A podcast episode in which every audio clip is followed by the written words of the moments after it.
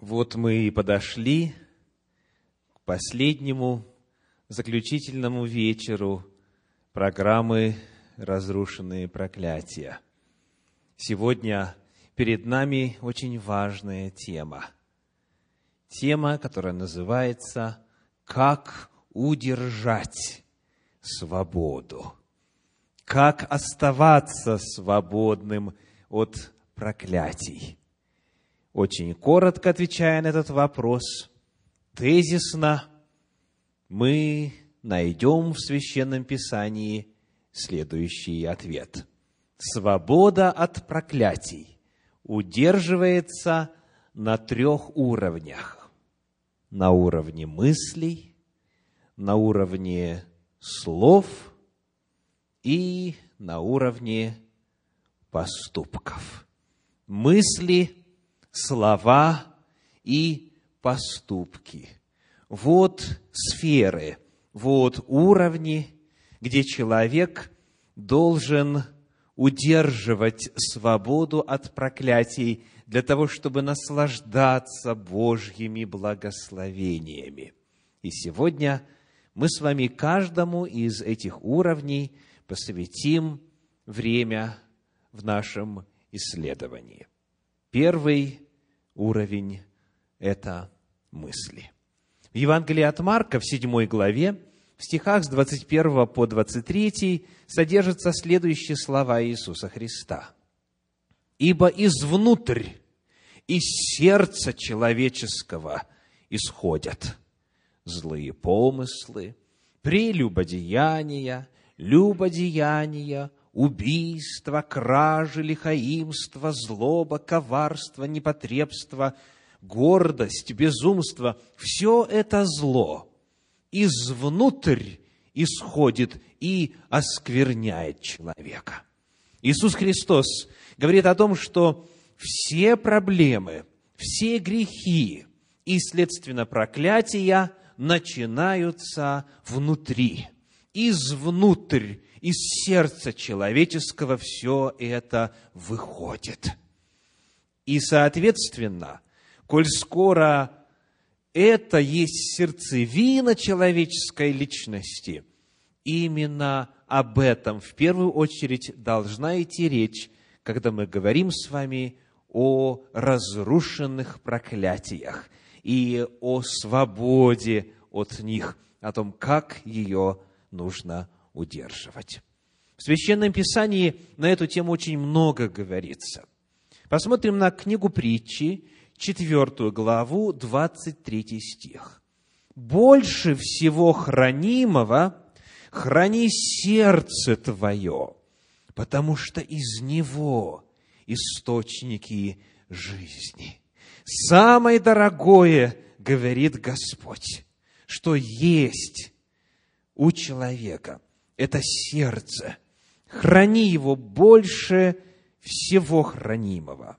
И вот появляется вопрос, что такое сердце? Те из вас, кто задумывался на эту тему, наверняка ставили перед собой вопрос. Как это из сердца исходят мысли? Как это из сердца исходят помышления. И сердце, как известно всем, после изучения курса анатомии по школьной программе исходит кровь и ничего больше. Что означает слово «сердце», когда оно используется в Священном Писании? Обратимся к подлиннику – в древнееврейском языке, в книге притчи, в оригинале, слово «сердце» – это «лебаб». И вот его словарное значение. На слайде оно представлено в последовательности, которая есть в словаре. Во-первых, что означает сердце? Внутренний мир. Далее разум, воля. И только в последнюю очередь сердце, как орган, перекачивающий кровь. В Библии слово «сердце» обозначает не орган, а определенные способности, определенные измерения человеческой личности. Сердце – это внутренний мир, это разум, это воля. Вот откуда исходит все злое, или же наоборот, все доброе. Книге притчи в 23 главе, в 7 стихе сказано, «Потому что каковы мысли в душе его, таков и он». Оказывается, природу человека определяет именно состояние его разума, его мировоззрение, его мысли. Потому уровень мыслей, разум наш, внутренний мир наш, волю нашу необходимо хранить больше всего хранимого. Приведем иллюстрацию. Итак, вопрос. Скажите, как следует хоронить покойников? Как надлежит поступать с мертвым телом? Согласно иудейской и христианской традиции, тело нужно предать земле. Нужно захоронить, и там уже находясь в земле, оно разлагается. Вот такие мысли, вот такое мировоззрение у представителей этих двух религий, в частности. И потому соответствующим образом, когда кто-то говорит, а я хочу, чтобы меня кремировали, например, некоторые верующие начинают задумываться, а правильно ли это? А не сгорит ли душа в огне? А можно ли так хранить? И соответствующим образом потом формируются чувства, слова и поведение. А вот как на этот вопрос о том, как следует обходиться с мертвым телом, отвечает такая религия на земле, как зороастризм. Вот похоронные обычаи там. Цитирую из книги «Энциклопедия. Народы и религии мира». Зороастризм запрещает погребение и сожжение трупов – так как это означает осквернение земли, огня и растений, то есть дрова используются для сожжения, и зороастризм, соответственно, предписывает оставлять труп в каком-либо пустынном, возвышенном месте на съедение хищным зверям и птицам. Когда умирает глава семейства в современном мире – среди представителей зороастризма, тогда набирают номер специальной службы. Приходит человек, который в мешке несет тело усопшего на высокую гору, и там, на специальном месте, это тело начинает расчленять. Стервятники, которые уже заранее знают, о чем пойдет речь, готовы. И он буквально бросает эти куски мертвой плоти, и они пожирают главу семейства. Если бы мы сейчас снимали выражение ваших лиц, то они бы весьма красноречиво свидетельствовали о том, какой традиции вы принадлежите хищные звери, хищные птицы, падальщики, а они съедают труп. И потому ни земля не оскверняется, ни огонь не оскверняется, ни растения не оскверняются, и предписания зороастризма выполняются. Скажите, чем отличается одна практика от другой в сути своей? Ответ в мировоззрении. У одних такие мысли, и потому не считают, что это надо правильно делать. У других другие мысли, и, соответственно, и поведение их разнится. Каковы мысли в душе его, таков и он. Подобных примеров можно приводить довольно много. Суть заключается в том, что в действительности разум человека, его мировоззрение, его менталитет есть основа его существования. И потому Священное Писание, говоря о свободе от проклятий, предписывает нам в первую очередь хранить свой разум в чистоте. Давайте обратим внимание на ряд отрывков Священного Писания. Во втором послании Коринфянам, в 11 главе, третий стих говорит, «Но боюсь, — пишет апостол, — чтобы как змей хитростью своей прельстил Еву, так и ваши умы не повредились, уклонившись от простоты во Христе». Итак, вопрос. Что сделал змей, то есть дьявол и сатана с Евой? Прельстил. Что еще сделал, согласно тексту? Повредил ум. Еще раз. Как змей хитростью своей прельстил Еву, так и ваши умы могут повредиться. То есть сравниваются два состояния, сравниваются два потенциальных случая. Один совершившийся, а другой, который может совершиться по той же самой схеме. Итак, вот что, оказывается, делает змей. Он хочет повредить ум. Давайте посмотрим, как пала Ева. В результате чего произошло грехопадение. В книге «Бытие» мы узнаем об этом в третьей главе, в первых шести стихах. Бытие, третья глава, первые шесть стихов. «Змей был хитрее всех зверей полевых, которых создал Господь Бог. И сказал змей жене, подлинно ли, сказал Бог, не ешьте ни от какого дерева в раю. И сказала жена змею, плоды из дерев мы можем есть, только плодов дерева, которое среди рая, сказал Бог, не ешьте их и не прикасайтесь к ним, чтобы вам не умереть.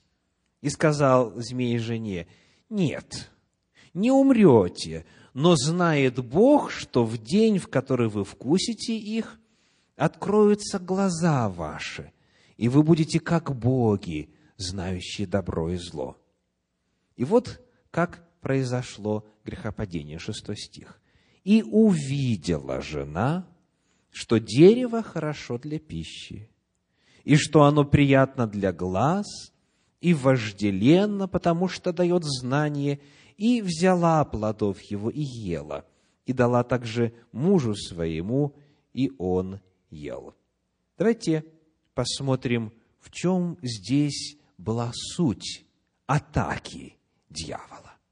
Первый, самый четкий и ясно обозначенный конфликт. С одной стороны есть Божье Слово, не ешьте, потому что в день, в который ты вкусишь от него смертью, умрешь. Это Бог сказал. С другой стороны, дьявол предлагает свое слово, и оно прямо противоположно. Бог говорит, умрете, а дьявол говорит, нет, не умрете. Бог вас обманывает. Он знает, что вы на самом деле выйдете на новый уровень сознания, на новые горизонты бытия, и потому Он вас удерживает от того, что Ему уже самому принадлежит. Конфликт. Есть Слово Божье, есть Слово змея. Есть информация из одного источника – и информация из другого источника. И вот попытайтесь представить себя на месте Евы. Вы слышите, что змей говорит «нет», Бог говорит неправду. Скажите, с какой стати вы ему поверите? Бога ведь вы знаете, правда? То есть, Он вас сотворил, Он вас венчал, Он вас благословлял во время свадебной церемонии, Он вам сказал, плодитесь, размножайтесь, Он вас вместе соединил, Он с вами разговаривал, вы Его знаете. А знаете ли вы этого проходимца? Вот это новое лицо вам известно? Нет. Какое-то новое существо появилось, и начинает здесь утверждать, что тот, кто нас сотворил, кто нас так возлюбил, кто к нам так благ, кто нас уже благословил, он не прав. Вот попытайтесь представить себя на месте Евы. Вы бы послушали? Да нет, конечно. Нет, конечно. А как же тогда все-таки дьяволу удалось Еву обольстить? Мы находим, что дьявол воздействовал на ее разум. То есть, еще раз читаю шестой стих. И перед тем, как я его прочту, вопрос. Как Ева могла увидеть, что дерево хорошо для пищи и дает знание? Я подчеркиваю слово «увидеть». Читаем шестой стих. «И увидела жена, что дерево хорошо для пищи, и что оно приятно для глаз, и вожделенно, потому что дает знание, и взяла плодов его и ела». Что она могла увидеть вот так вот физически? Что она могла увидеть из перечисленного в шестом стихе? она могла увидеть, что оно приятно для глаз. Да? Это визуально, естественным путем можно было воспринять через органы зрения. То есть, они, должно быть, на самом деле были прекрасны, эти плоды. Какого-нибудь, может быть, золотистого, серебристого цвета, может быть, какие-то такие, которые на самом деле любовали глаз. Это можно понять. Но вопрос, как она могла увидеть, что дерево хорошо для пищи? Приходилось ли вам когда-нибудь для себя открывать новый плод? Фрукт или овощ? И вот вам говорят, что это настолько вкусно, и вам дол- долго про него рассказывали, и даже показали – Достаточно ли этого для того, чтобы увидеть, что оно хорошо для пищи? Нет, нет. Нужно что-то большее, правда. Попробовать нужно. Хорошо. А как можно увидеть, что оно знаний дает? Как? Каким-то образом дьяволу удалось воздействовать на Еву так, что она все это увидела. Он стал заигрывать с ее сознанием. Здесь могут быть разные варианты, как это произошло. Многие богословы считают, что змей взял плод и перед Евой начал его аппетитно есть. И вот тогда слова «увидела она, что оно хорошо для пищи» понятны, потому что она видела, что кто-то употребляет, и с ним все нормально, и не умирает. Откуда можно было увидеть, что дает знание?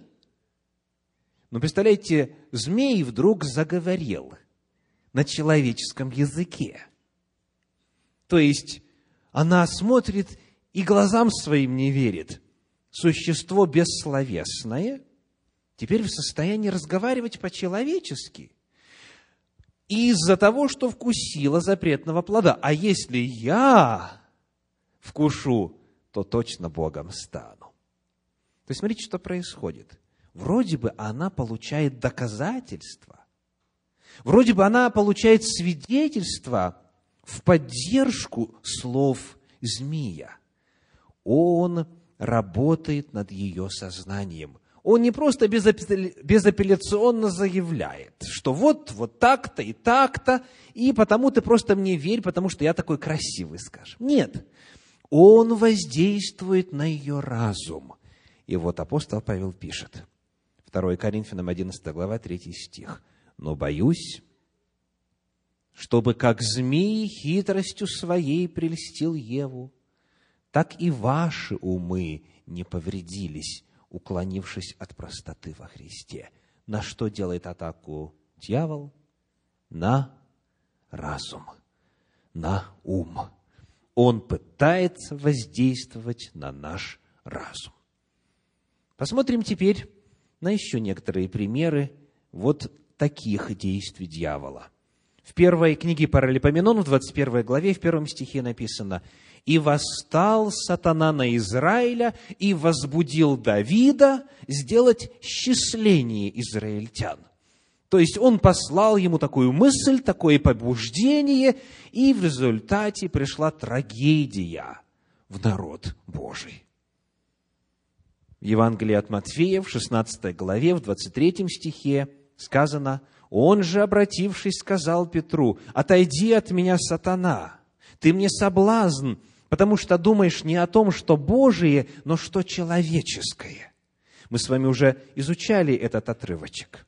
Причина, по которой сатана смог проговорить через апостола Петра, заключается в том, что Петр думал – думал не о том, что Божье, а что человеческое. Причина заключалась в неверных мыслях, в неверном мировоззрении. И потому вывод. Для сатаны открывается дверь, когда человек не знает истину Божью. Когда он живет с какими-то представлениями, которые унаследовал, может быть, от предков, может быть, поверил священнослужителю своей церкви, может быть, какую-то книгу заумную прочитал, может быть, каким-то образом сам дошел, или из иных источников взял понятия об истине и не проверил их, соответствуют ли они Слову Божию. Вот говорит Бог, а вот кто-то иной говорит. И перед человеком всегда выбор.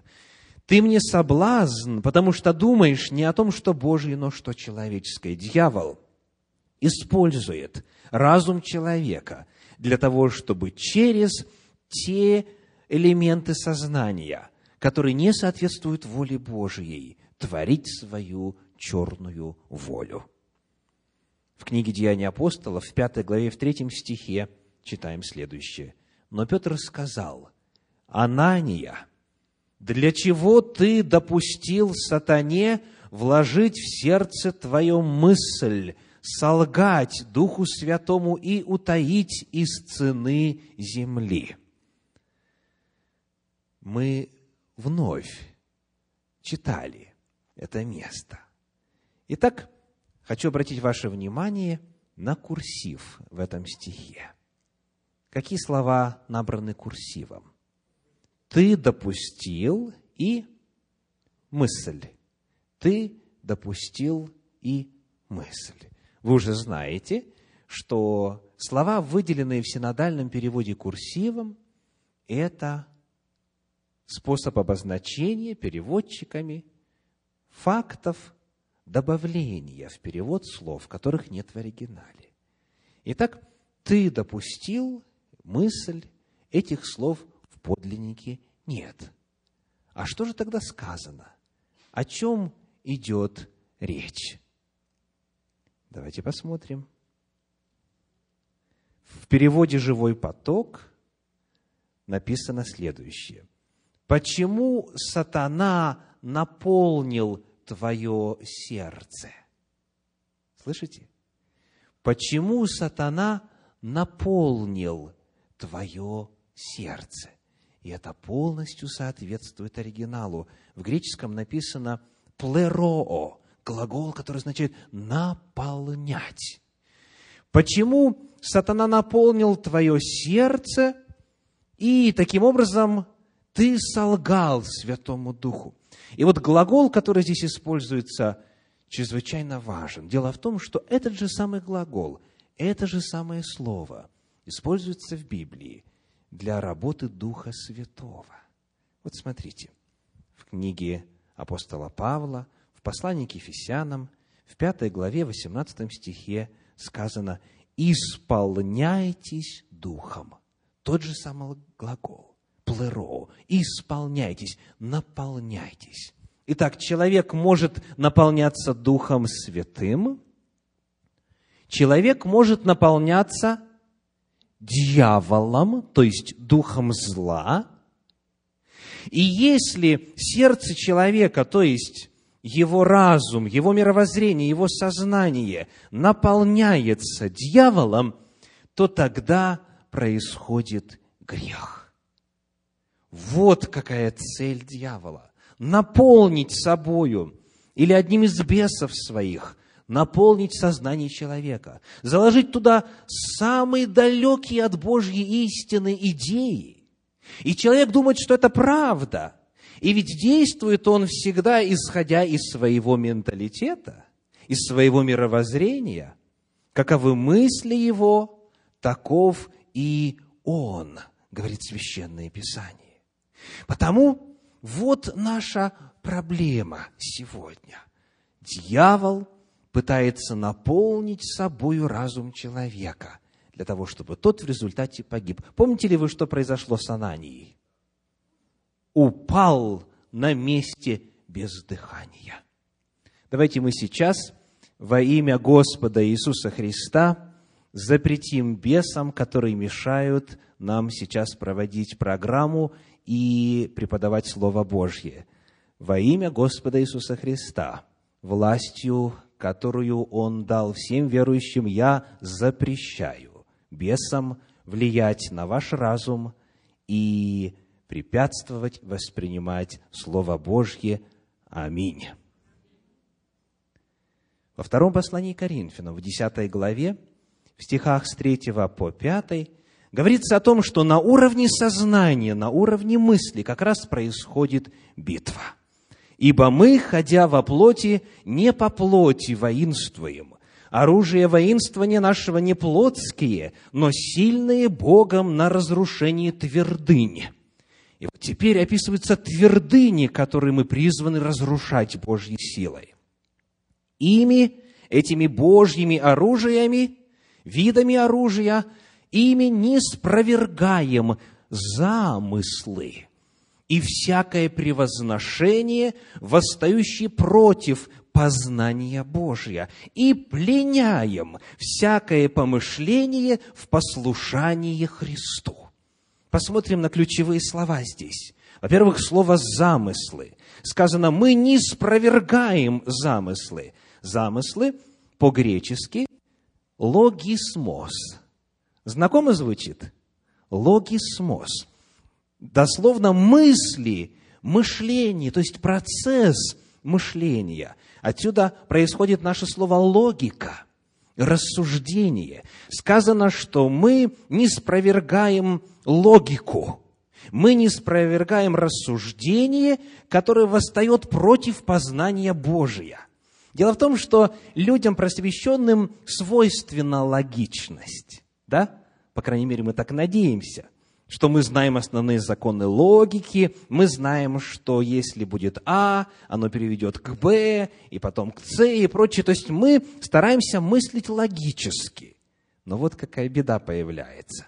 Если изначальная посылка неверна, если изначальные основы этого рассуждения не соответствуют воле Божьей, то при всей логичности и соответствия законам логики человек может прийти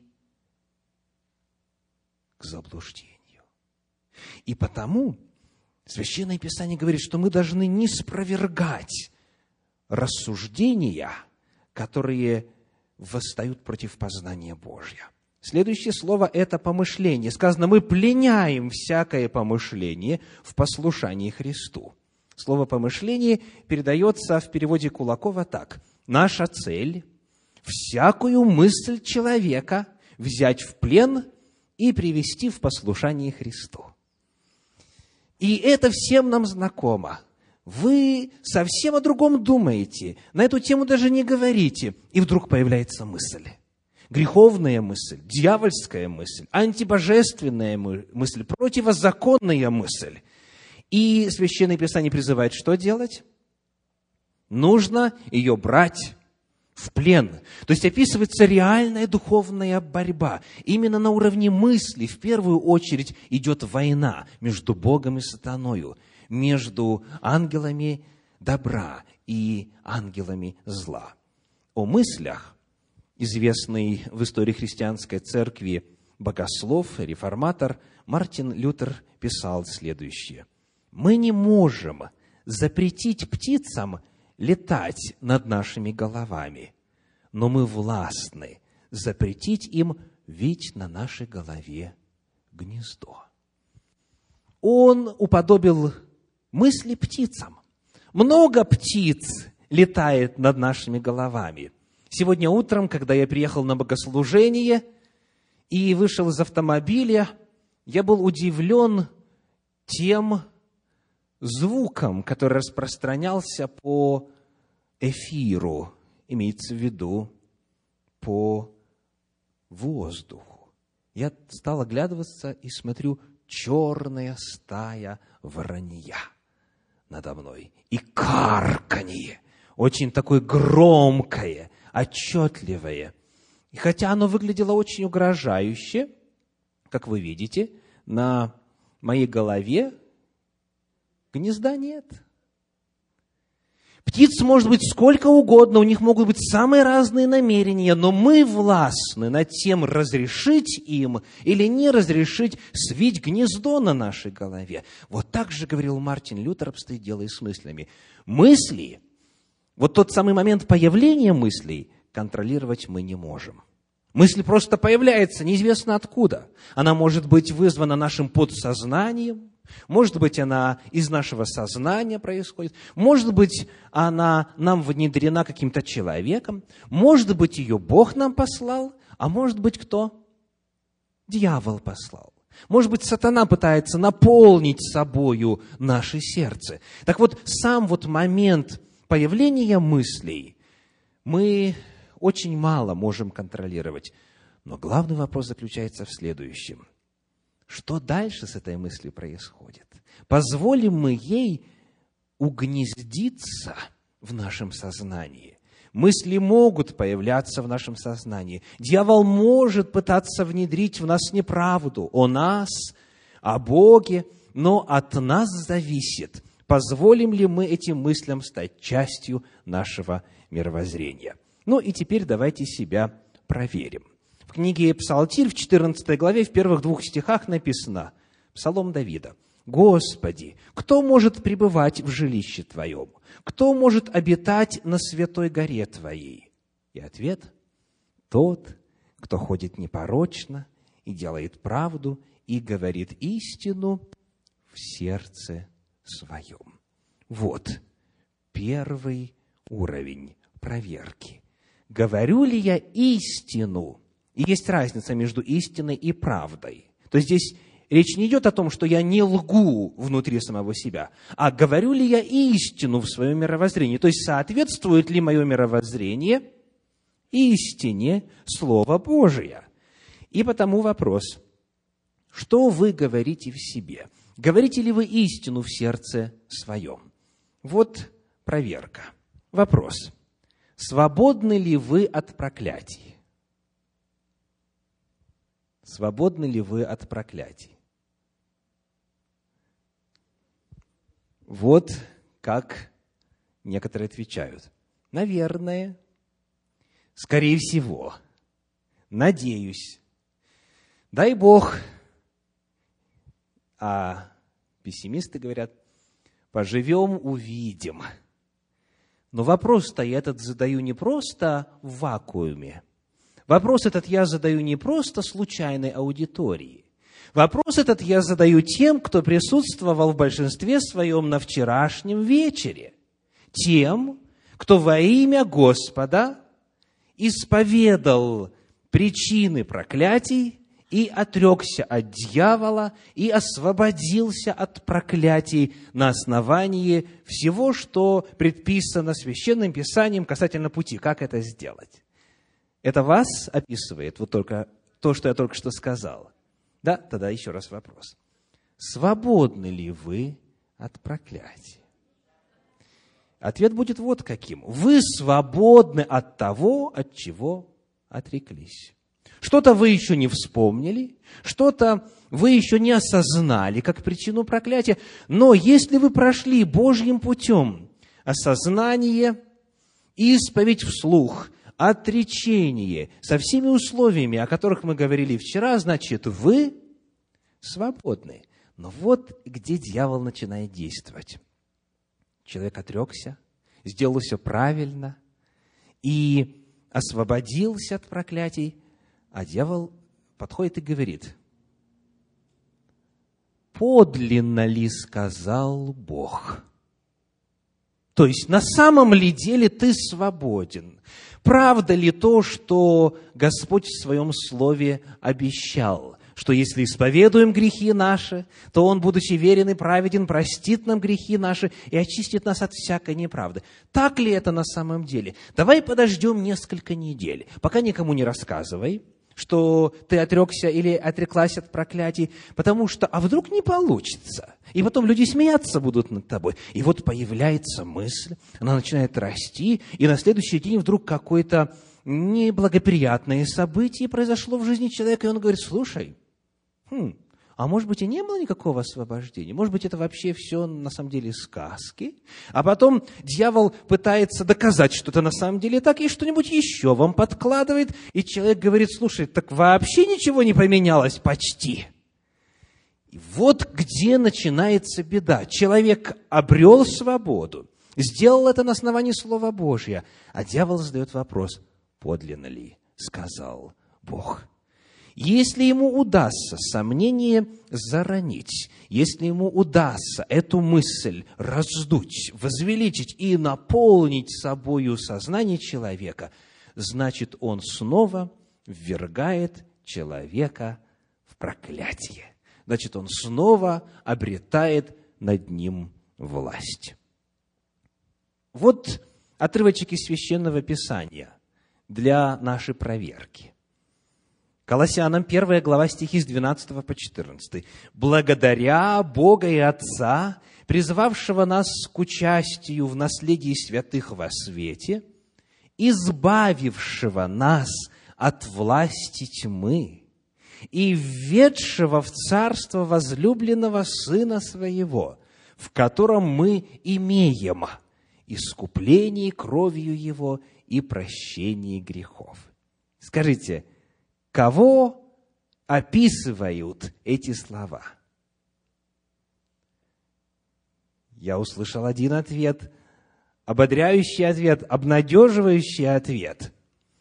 Когда Священное Писание говорит о чем-то, что уже совершилось, а совершается оно всегда на условии, и вы это условие выполнили, тогда вопрос, откуда сомнение?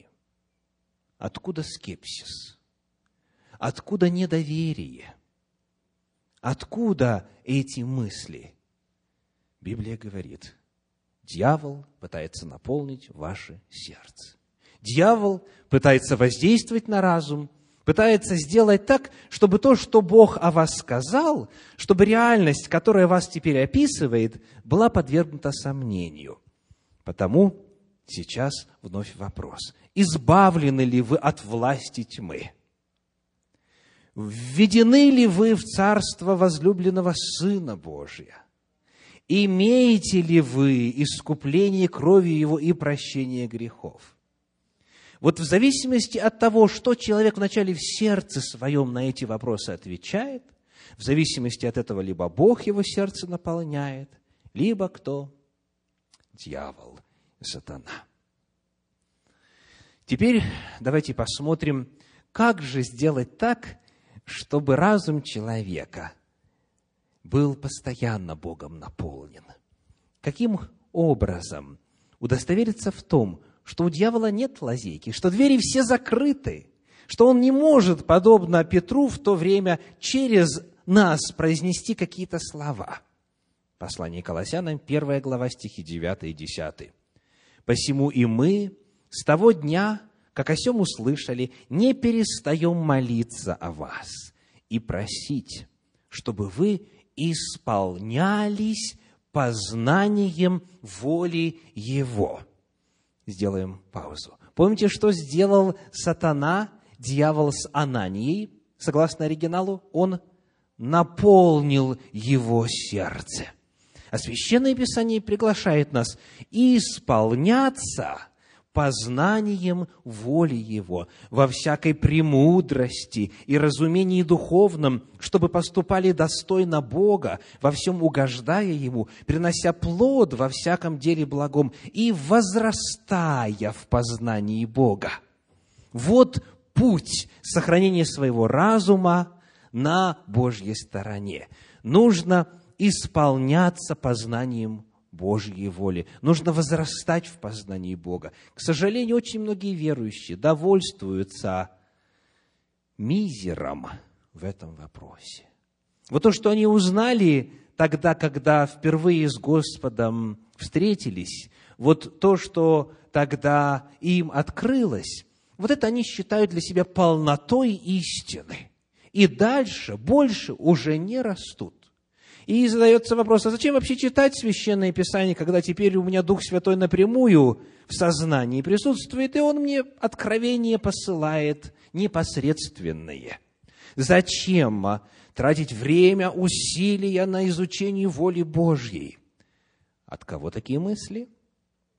От дьявола. Он всегда пытается заигрывать с нашим сознанием, чтобы поместить туда мысли, неугодные Богу. Но Господь говорит, что если человек исполняется познанием воли Его, если он возрастает в познании Бога, тогда он этим самым наполняет себя Святым Духом. Кто знает почему? Почему изучение Слова Божьего есть способ наполнения Святым Духом?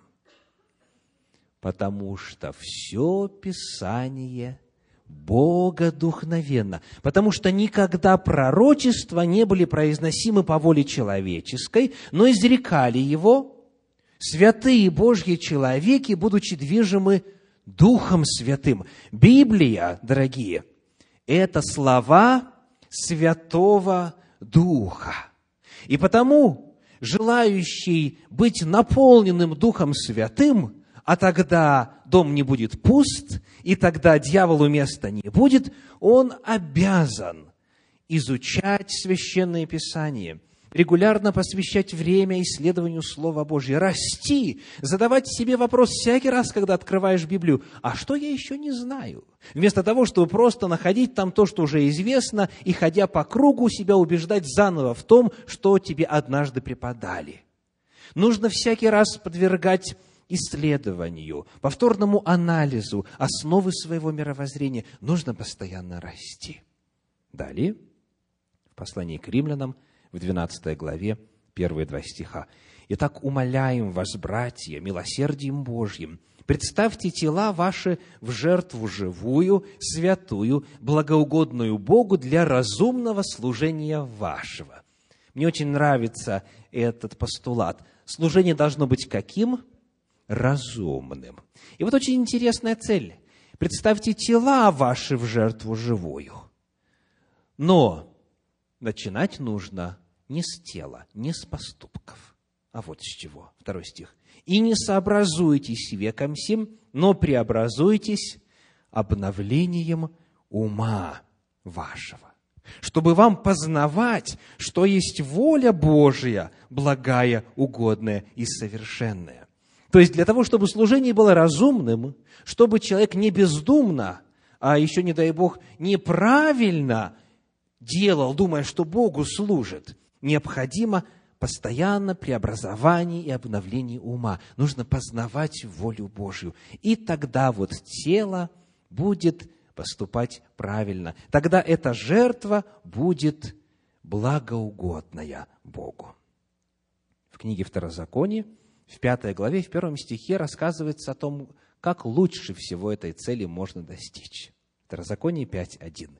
«И созвал Моисей весь народ, весь Израиль, и сказал им, слушай, Израиль, постановления и законы, которые я изреку сегодня в уши ваши, и выучите их, и старайтесь исполнять их. Итак, какая цель стоит? Знать Божьи законы наизусть. Я хочу подчеркнуть, что слово «постановления» и «законы» используются во множественном числе. Если вы знаете 10 заповедей наизусть, то уже слава Богу. Но цель стоит знать все Божьи заповеди, все Божьи законы наизусть. Кто думает, что это сложно? Можете руку поднять. А кто думает, что это невозможно? Можете руку поднять. А можно ли Пушкина выучить произведение наизусть от начала до конца?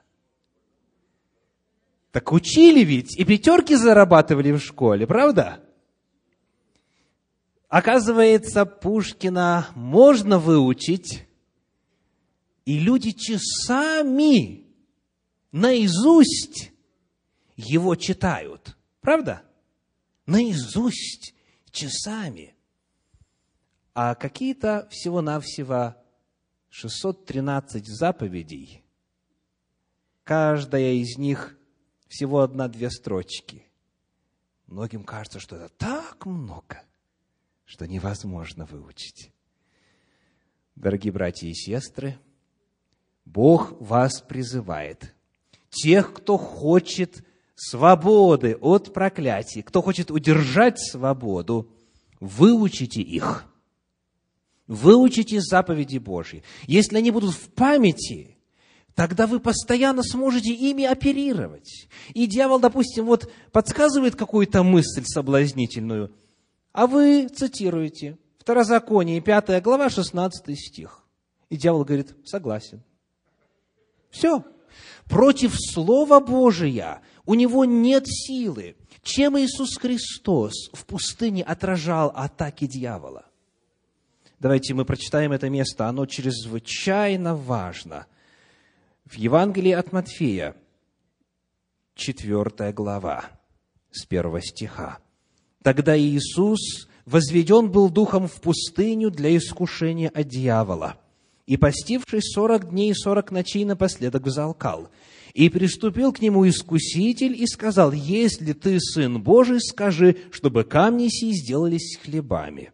Он же сказал ему в ответ, «Написано, не хлебом одним будет жить человек, но всяким словом, исходящим из уст Божьих. Скажите, продолжает ли дьявол разговор на эту тему? Нет.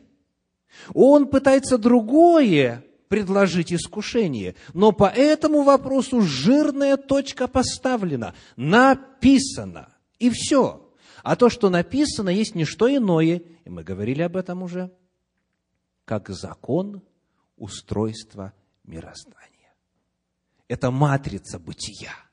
Закон Божий – это формула, по которой Он все сотворил, в том числе и духовный мир. И потому, когда человек говорит «написано» и цитирует Слово Божие, потому что знает его на память, дьявол говорит, что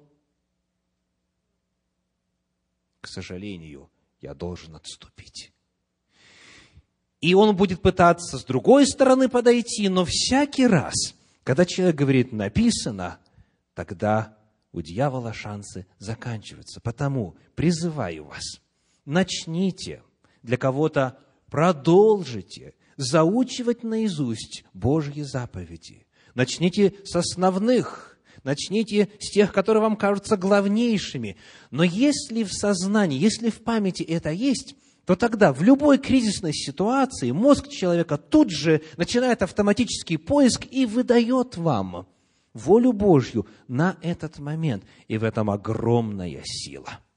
Далее, в книге Второзакония в 30 главе стихи 10, 11 и 14. «Соблюдая заповеди Его и постановления Его, написанные в всей книге закона».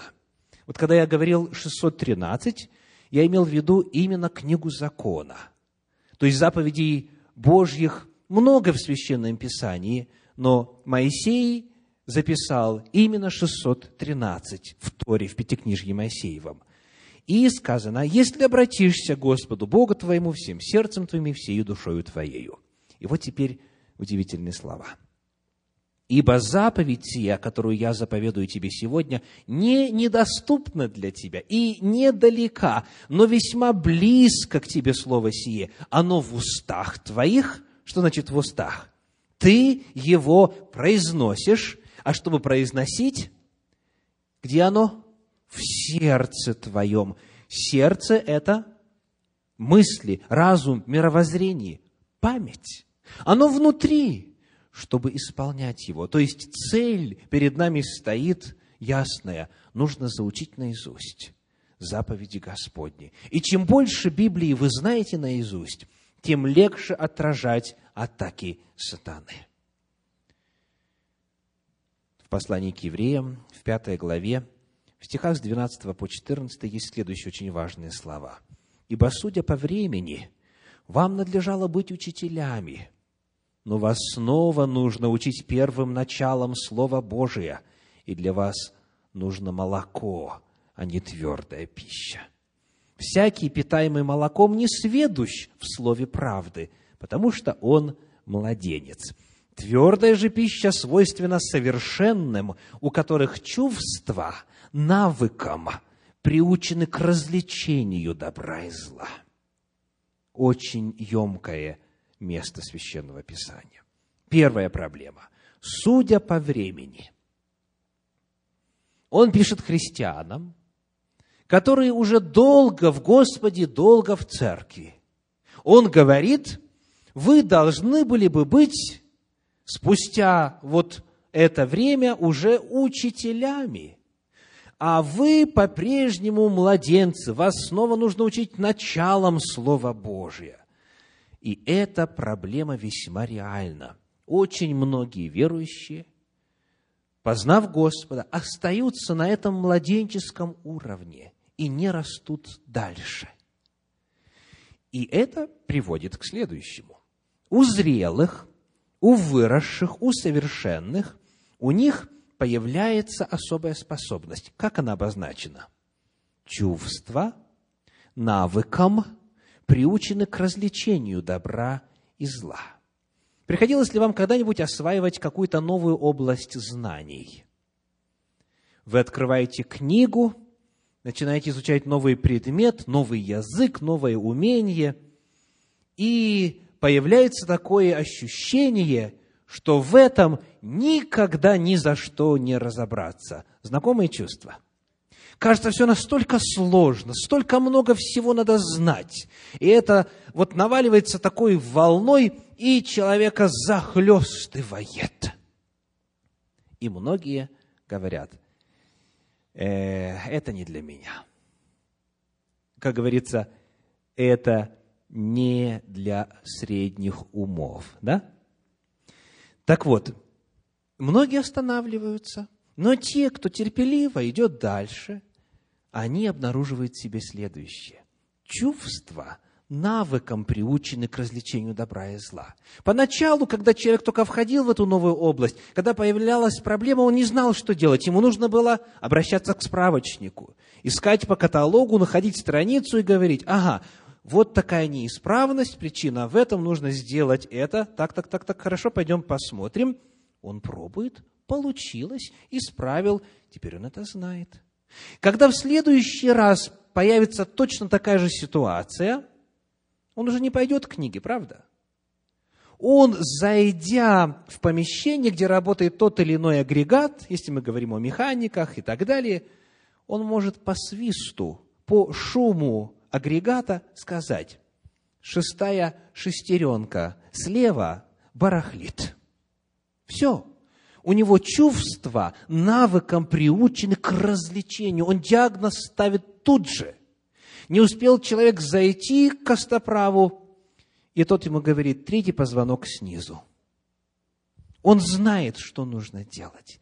Вот что происходит с человеком, который медленно, постепенно, с верою растет в Боге, познает волю Божью, расширяет свое познание, заучивает Слово Божье наизусть. Появляется ситуация, когда не нужно больше всякий раз Библию открывать, потому что Библия теперь у него в сознании. Он теперь ею живет. Теперь он на уровне чувств различает добро и зло. Вот наша цель. И когда эта цель достигается, тогда у дьявола очень мало шансов воздействовать на разум человека успешно. Итак, мы с вами рассмотрели первую сферу, и вы заметили, что мы говорили о ней больше всего. Почему? Потому что это самая главная сфера. Потому что извнутрь, говорит Спаситель, из сердца человеческого исходит все остальное. Теперь слова. О них мы будем говорить меньше. Какова значимость слов в сфере проклятий? Книга притчи, 18 глава, 21 стих. «Смерть и жизнь во власти языка, и любящие его вкусят от плодов его». Человек, который любит говорить, пожнет соответствующий плод. Это будет или жизнь, или смерть. Так сказано, да? Смерть и жизнь во власти языка. В книге притчи в 15 главе, в 4 стихе написано – кроткий язык – древо жизни, но необузданный – сокрушение духа. Представляете? Древо жизни – это источник жизни, это источник силы, а необузданный язык сокрушения духа – это главные принципы. То, что мы с вами произносим, это либо жизни способствует, либо смерти способствует, либо радости и благословению, либо проклятию, печали и сокрушению духа. Об этом апостол Иаков в третьей главе своего послания писал так, стихи 6, 9, 10 и 15. «И язык – огонь, прекраса неправды. Язык в таком положении находится между членами нашими, что оскверняет все тело и воспаляет круг жизни, будучи сам воспаляем от гиены. Мы уже обращали внимание на тот факт, что язык воспаляется от весьма подозрительного места. Язык верующего в том числе, ибо верующим, Иаков пишет, воспаляется порою от гиены. Что же происходит? Им благословляем Бога и Отца, и им проклинаем человеков, сотворенных по подобию Божию. Из тех же уст исходит благословение и проклятие.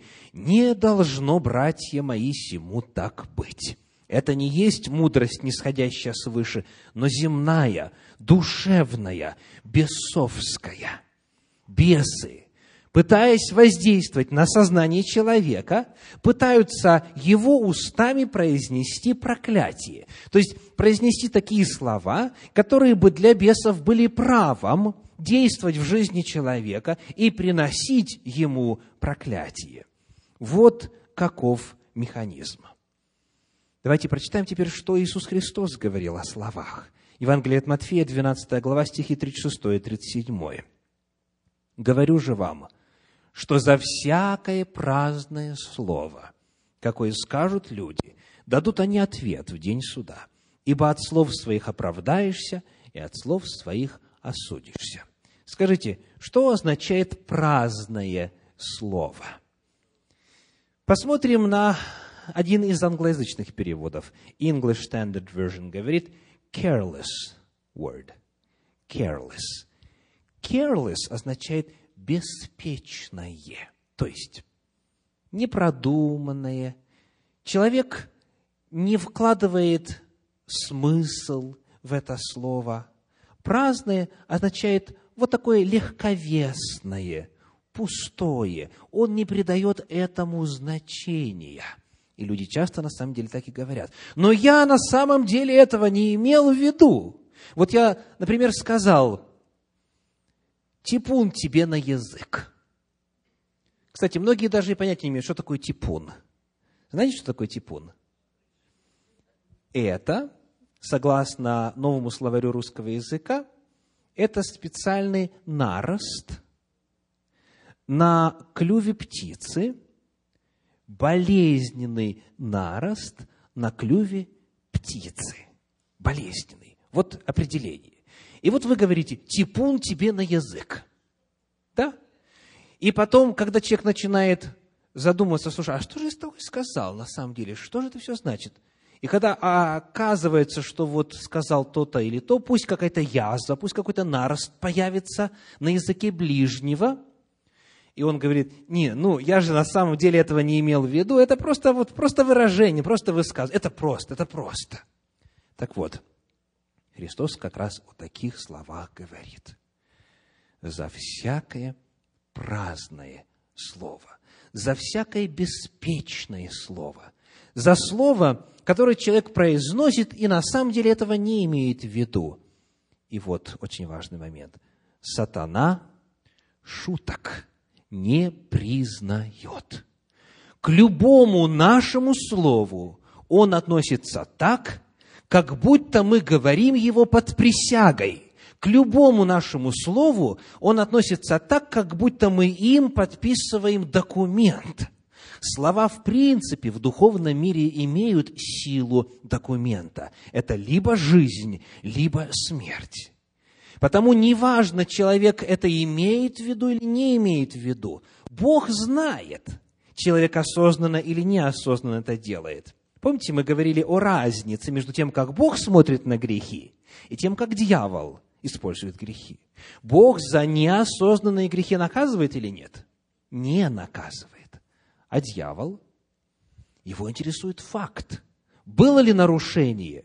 И если было, неважно, в шутку или всерьез, он получает право теперь приносить проклятие в жизнь человека. Это очень важный вопрос. Чтобы удерживать свободу от проклятия, необходимо удерживать ее на уровне слов. Приведем трагический пример из Священного Писания. Книга Бытие, 30 глава, 1 стих. И увидела Рахиль, что она не рождает детей Иакову. И позавидовала Рахиль сестре своей. И сказала Иакову, дай мне детей, а если не так, я умираю. Итак, она сопрягла свою смерть с появлением детей. Как вы думаете, она имела это в виду? Наверняка нет. Дай мне детей, а если не так, я умираю. Тем не менее, произошло следующее. Бытие 35 глава, стихи 16 по 19. «И отправились из Вифиля. И когда еще оставалось некоторое расстояние земли до Ефрафы, Рахиль родила, и роды ее были трудны. Когда же она страдала в родах, повивальная бабка сказала ей, не бойся, ибо и это тебе сын. И когда выходила из нее душа, ибо она умирала, то нарекла ему имя Бенони, но отец его назвал его Вениамином, и умерла Рахиль, и погребена на дороге в Ефрафу, то есть в Вифлеем. Когда мы с вами изучали причины проклятий, мы прочитали чудесные обетования Священного Писания из 26 главы книги притчи 2 стиха. «Как воробей вспорхнет, как ласточка улетит, так незаслуженное проклятие не сбудется. И мы с вами вспоминали, как, например, известный волх в древности, известный специалист по колдовству и проклятиям по имени Валаам несколько раз пытался проклясть израильский народ. Удалось? Не удалось незаслуженное проклятие не сбудется. То есть нас могут проклинать хоть до четвертого, хоть до десятого колена, нас могут проклинать хоть чумой, хоть проблемами финансовыми, чем угодно. Если это со стороны, а проклятие мы не заслужили, если нет у нас причин для проклятий, если нет оккультных источников проклятий или нравственных, сбудется проклятие не сбудется, потому что Бог стоит на защите. Он не даст дьяволу это сделать с нами, потому что у дьявола нет легального права. Мало ли кто, что думает о мне. Мало ли кто, какие проклятия в мой адрес посылает. Если нет в моей жизни причин, если я не заслужил, оно не сбудется. Но здесь совершенно другая ситуация. Здесь сам человек своими собственными устами говорит против себя. Скажите, кто его может защитить? Он сам сказал о себе. Бог его не сможет защитить. Если он проклял себя, если он сказал о себе что-то, что не соответствует воле Божьей, то у дьявола появилось легальное право его на этом основании привести к проклятию. И если человек это не осознает, если он это не исповедует, если от этого не отречется, то, к сожалению, это проклятие в его жизни исполнится. Очень серьезный вопрос. Неважно, имеет в виду человек это или не имеет в виду. Если он это сказал, и эти слова не взял назад, не аннулировал их, не лишил их силы, не отрекся от них, не попросил прощения у Господа, значит, они по-прежнему действуют. Значит, дьявол к нему относится так, как будто он этого на самом деле хочет. Рассмотрим потому несколько главных сфер, которые описаны в 28 главе книги Второзакония, где описываются проклятия. И слова, типичные слова, весьма распространенные слова, которые эти проклятия могут в жизнь человека приносить. Помните, первый симптом, который мы изучали, это финансовые проблемы, финансовая недостаточность. Человек говорит, мне никогда не удается сводить концы с концами. И мой отец был таким же. На первый взгляд, вроде бы выглядит как констатация факта. Но если человек это произносит, то дьявол говорит, верю. Хорошо, согласен. Тебе на самом деле никогда не удается сводить концы с концами. Вы видите разницу? Бывают периоды, бывают периоды, что есть сложности. Но если человек начинает говорить об этом в абсолютном смысле, то дьявол это в абсолютном смысле и понимает. И никак по-другому. Например, человек говорит, я не могу позволить себе давать десятину. И дьявол говорит, правда? Я соглашаюсь. Ты на самом деле не можешь и никогда не сможешь позволить. Пока ты не отречешься от этого дьявольского пророчества, и пока не скажешь, я верю в Божье благословение, что Он даст мне достаточно заработка, достаточно клиентов, достаточно благословений, и я буду давать десятину, может быть, и не одно. Вот разница в подходе. Или человек говорит, я ненавижу эти упитанные лица, которые всегда получают то, что хотят. Со мной этого никогда не произойдет. Произойдет? Не произойдет. Пока он не отречется от этого проклятия. Следующая сфера – телесные болезни. Человек говорит, я дрожу при мысли от Италии. И как вы думаете, что происходит? Начинает дрожать. У дьявола теперь есть право. И эта дрожь совсем иная, не то, что он имел в виду. Он имел в виду, что вот он внутри дрожит, а дьявол начинает его нервную систему так расшатывать, что у него начинают руки дрожать. И он дрожит, и дрожит. Или человек говорит, меня тошнит от этого, я больше этого не вынесу. Приходилось слышать. И начинаются проблемы с пищеварением – или такое всегда происходило в моей семье, и я, по-видимому, буду следующим. Следующая сфера, Библия говорит так, проклят плод чрева твоего. То есть все, что касается зачатия, деторождения, вынашивания плода, родов и так далее. Человек говорит, я не думаю, что когда-нибудь забеременею. Или, ну что за проклятие, снова у меня и так далее. Или «Я знаю, что в этот раз с родами ничего не получится. Я потеряю и этого ребенка». Так всегда. Очень часто человек сам произносит слова, которые идут ему во вред. И это исполняется. Или душевные болезни. Например, это сводит меня с ума. Очень многих распространено. Очень многих распространено.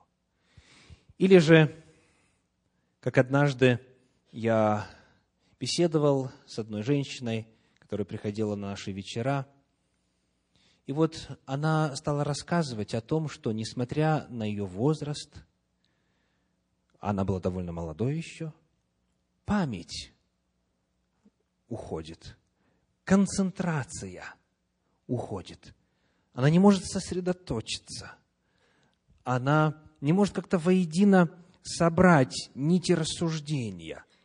И уже домашние обязанности из этого страдают, а проблемы на работе и так далее, и так далее. И вот она пришла проконсультироваться, от чего бы это могло быть. И в своем разговоре она несколько десятков раз за вот время нашего приблизительно часового разговора употребила слово «безумно». Вот, например, она говорит, это мне безумно нравится, или я их безумно люблю, или мне безумно, я безумно, ему безумно, то есть все безумно, безумно и безумно. Очень трудно даже подсчитать, сколько раз это было сказано. И когда я сказал ей, могли бы вы дать определение термину «безумно»? Что означает слово «безумно»? И этого моего вопроса было достаточно. Женщина сказала, ах, она сама себя проклинала многие годы. И многие этим грешны.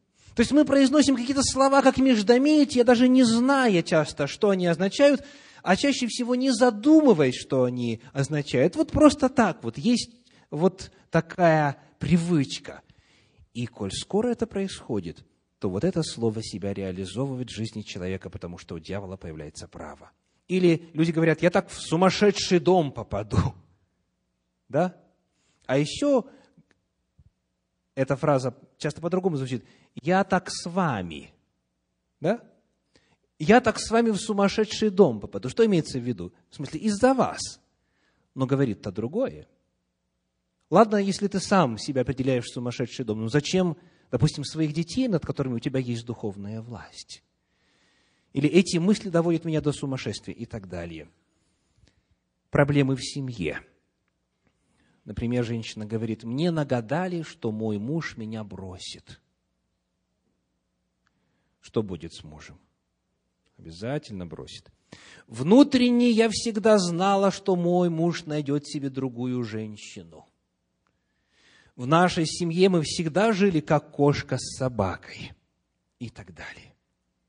Хроническое невезение. Еще один вид проклятия – Такое может произойти только со мной, говорит человек. Или я знал, что это произойдет. Или такой уж я неудачник. То есть человек рассказывает о себе самом, и это происходит. Безвременная смерть. Что толку жить? Или только через мой труп. Приходилось слышать? Или я скорее умру, чем закончу это. Вот когда какая-то тяжелая работа, человек говорит, это меня в могилу сведет. Представляете? Так и говорят. Имеют ли это в виду? Нет.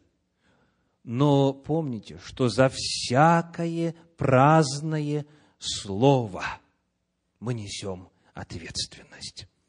И потому, потому будьте осторожны что вы говорите? Если не можете ничего сказать доброго, лучше молчать. Лучше молчать. Еще несколько моментов в отношении слов. В послании апостола Иуды в первой главе в стихах 7 по 10 написано, «Как Содом и Гамора и окрестные города, подобно им блудодействовавшие и ходившие за иною плотью, подвергшись казни огня вечного, поставлены в пример, так точно будет и с семи мечтателями, которые оскверняют плоть, отвергают начальство и злословят высокие власти. Обращаю ваше внимание на термин «мечтатели». Это те, у которых нет реальности, но они что-то себе представляют. И они, сказано, отвергают начальство и злословят высокие власти. О каких высоких властях идет речь? Читаем дальше. Михаил, архангел, когда говорил с дьяволом, споря о Моисеевом теле, не смел произнести укоризненного суда, но сказал, да запретит тебе Господь, а сии злословят то, чего не знают. Итак, о каких начальствах идет речь? высоких властях, о духовном мире. О духовном мире.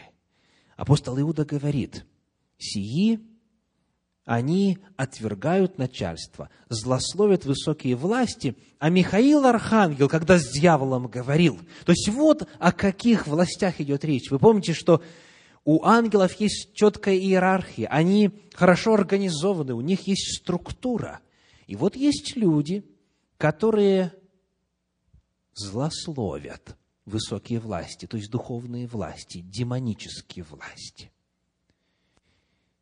И он называет их как мечтателями.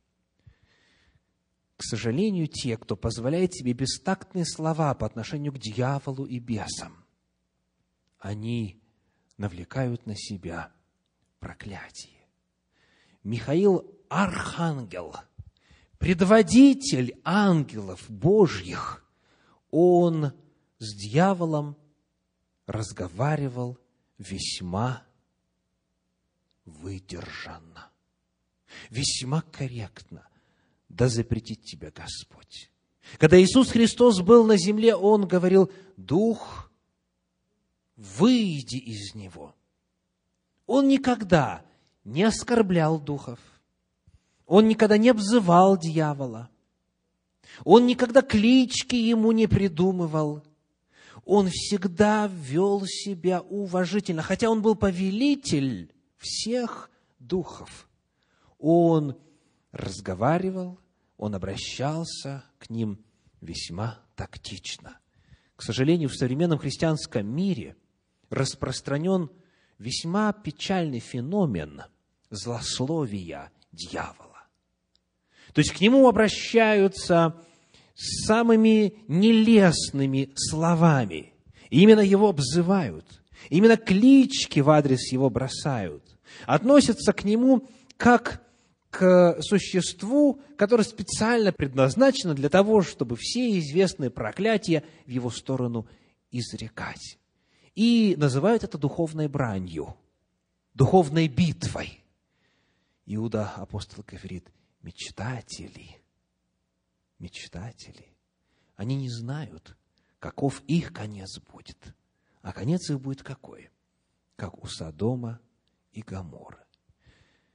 Как Содом и Гамора и окрестные города, подобно им блудодействовавшие, ходившие за иною плотью, подвергшись казни огня вечного, поставлены в пример, так точно будет и с семи мечтателями. Нельзя ни при каких обстоятельствах допускать фамильярность или бестактность по отношению к дьяволу или к бесам. Они превосходят нас крепостью и силою. Они выше нас.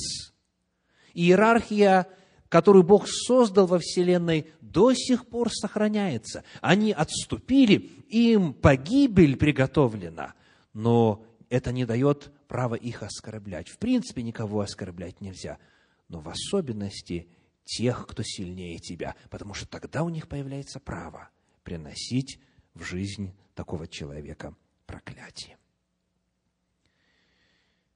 В послании к евреям в 3 главе в первом стихе о словах наших говорится так. «Итак, братья, святые, участники в небесном звании, уразумейте посланника и первосвященника исповедания нашего – Иисуса Христа. Теперь мы поговорим немножечко о словах, который мы можем в свою пользу использовать, для блага нам, для благословения нам. Сказано, что нам нужно уразуметь посланника и первосвященника исповедания нашего. Что означает слово «исповедание»? По-гречески в оригинале здесь слово «хомология» – исповедание, провозглашение. И оно используется в послании к евреям в 13 главе, в 15 стихе. Прочитаем. Послание к евреям, 13 глава, 15 стих. «Итак, будем через него непрестанно приносить Богу жертву хвалы, то есть плод уст, прославляющих Его имя». Снова используется хомология. Как переведено? Прославляющих. Еще раз. Будем через него непрестанно приносить Богу жертву хвалы, то есть плод уст, прославляющих Его имя.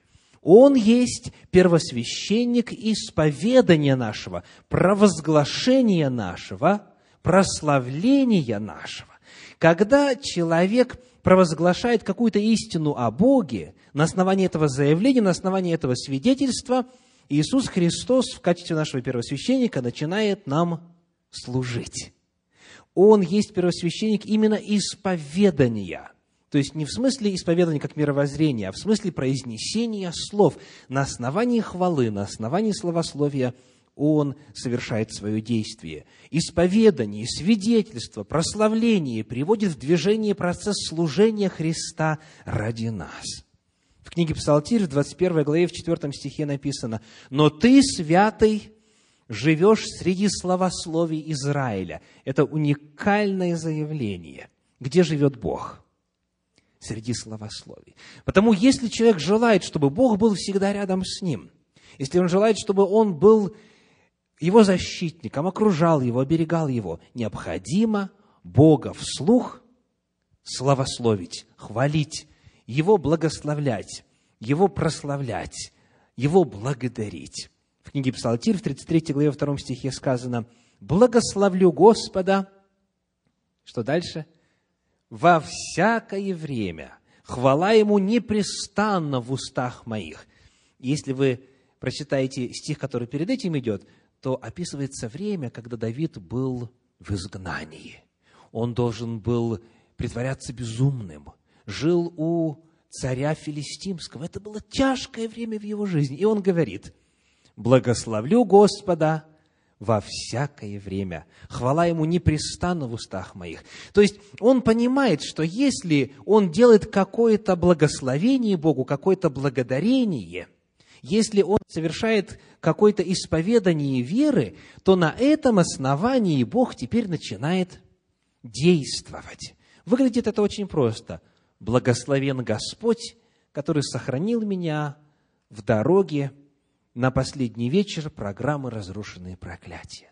Благословен Господь, который спас меня от грехов. Благословен Иисус Христос, даровавший мне победу над проклятием и так далее. Какой бы сферы жизни это ни касалось, во всех местах, непрестанно, постоянно хвалите Господа, благословляйте Его, произносите о Нем доброе вслух, произносите исповедание веры. Вот то, что Бог о вас сказал, например, дал им власть быть чадами Божьими. Это сказано? Евангелие от Иоанна, первая глава, мы об этом читали с вами, так? Вчера. Тем, кто поверил в Него, тем, кто принял Его, дал власть быть чадами Божьими. Как будет исповедание веры звучать на основании этого стиха? «Благословен Господь, соделавший меня детем своим». Благодарю Тебя, Господи, за то, что я Твое дитя. Формы могут быть разные, но на основании вот этих истин Слова Божьего, которые мы читаем, которые мы заучиваем, мы теперь их произносим. Мы делаем исповедание веры, и это приводит в движение теперь Божью силу. Когда мы говорим слова, которые воле Божьей не соответствуют, когда мы проклинаем, сами того не зная себя, тогда мы дьяволу право действовать даем.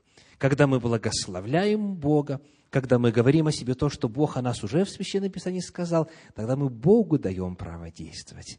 И, возможно, со стороны это кому-то покажется странным, кто не знает этого духовного закона.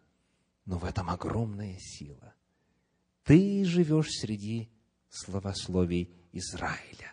Вот что сказано о Боге. И последний момент. Поступки. Здесь все просто. Потому что если мысли свободны, если на уровне слов свобода, то вопрос поступков легко решить. О поступках дьявол в первую очередь заботится. В том смысле, что они являются самым ярчайшим для него доказательством его права приносить проклятие. Вот сделал человек что-то, и он заслужил проклятие. В книге Второзакония, в 27 главе, 26 стих говорит, «Проклят, кто не исполнит слов закона сего и не будет поступать по ним». В послании Галатам в 3 главе, в 10 стихе написано, «Ибо написано, проклят всяк, кто не исполняет постоянно всего, что написано в книге закона». То есть, поступки, которые являются нарушением закона, открывают дверь для сатаны и дают ему право действовать в жизни человека. Потому правило здесь очень простое. Не совершайте поступков, которые навлекают проклятие. Не совершайте поступков, которые имеют оккультную природу. Не совершайте нарушения нравственных законов Божьих. И у дьявола не будет права. И многие говорят, ну, легко сказать. А ведь соблюсти закон невозможно. Приходилось такое слышать? Закон выполнить невозможно. И тогда получается проблема. Давайте посмотрим на один стих из Священного Писания. 1 Иоанна, 5 глава, стихи 2 и 3. «Что мы любим детей Божьих, узнаем из того, когда любим Бога и соблюдаем заповеди Его. Ибо это есть любовь к Богу, чтобы мы соблюдали заповеди Его, и заповеди Его не тяжкие. Итак, каковы заповеди? Трудно их соблюдать? Нет. Очень легко соблюдать заповеди. И вот эта ложь о том, что якобы волю Божью трудно соблюдать, есть одна из самых распространенных, является одной из самых распространенных видов лжи дьявола. Библия заявляет, что заповеди Божьи легко соблюдать. Потому что, вы помните, мы говорим о поступках. Ну вот, например, первая заповедь, да не будет у тебя других богов перед лицом моим. Трудно или легко? Легко, элементарно, на уровне поступков. Вторая заповедь, не делай себе кумира и никакого изображения, не поклоняйся и не служи им. Трудно? Нет, нет. Третья заповедь, она о словах не произноси имени Господа Бога твоего напрасно. Чуть сложнее, потому что за словами уследить труднее, чем за поведением. Но все равно, через несколько месяцев можно от этой привычки избавиться, если речь идет о словах. Четвертая заповедь – помни день субботний, чтобы светить его. Шесть дней работай, делай всякие дела твои, а день седьмой – суббота Господу Богу твоему. Трудно? Самая легкая заповедь. Что может быть легче, чем не работать? Ничего не делать.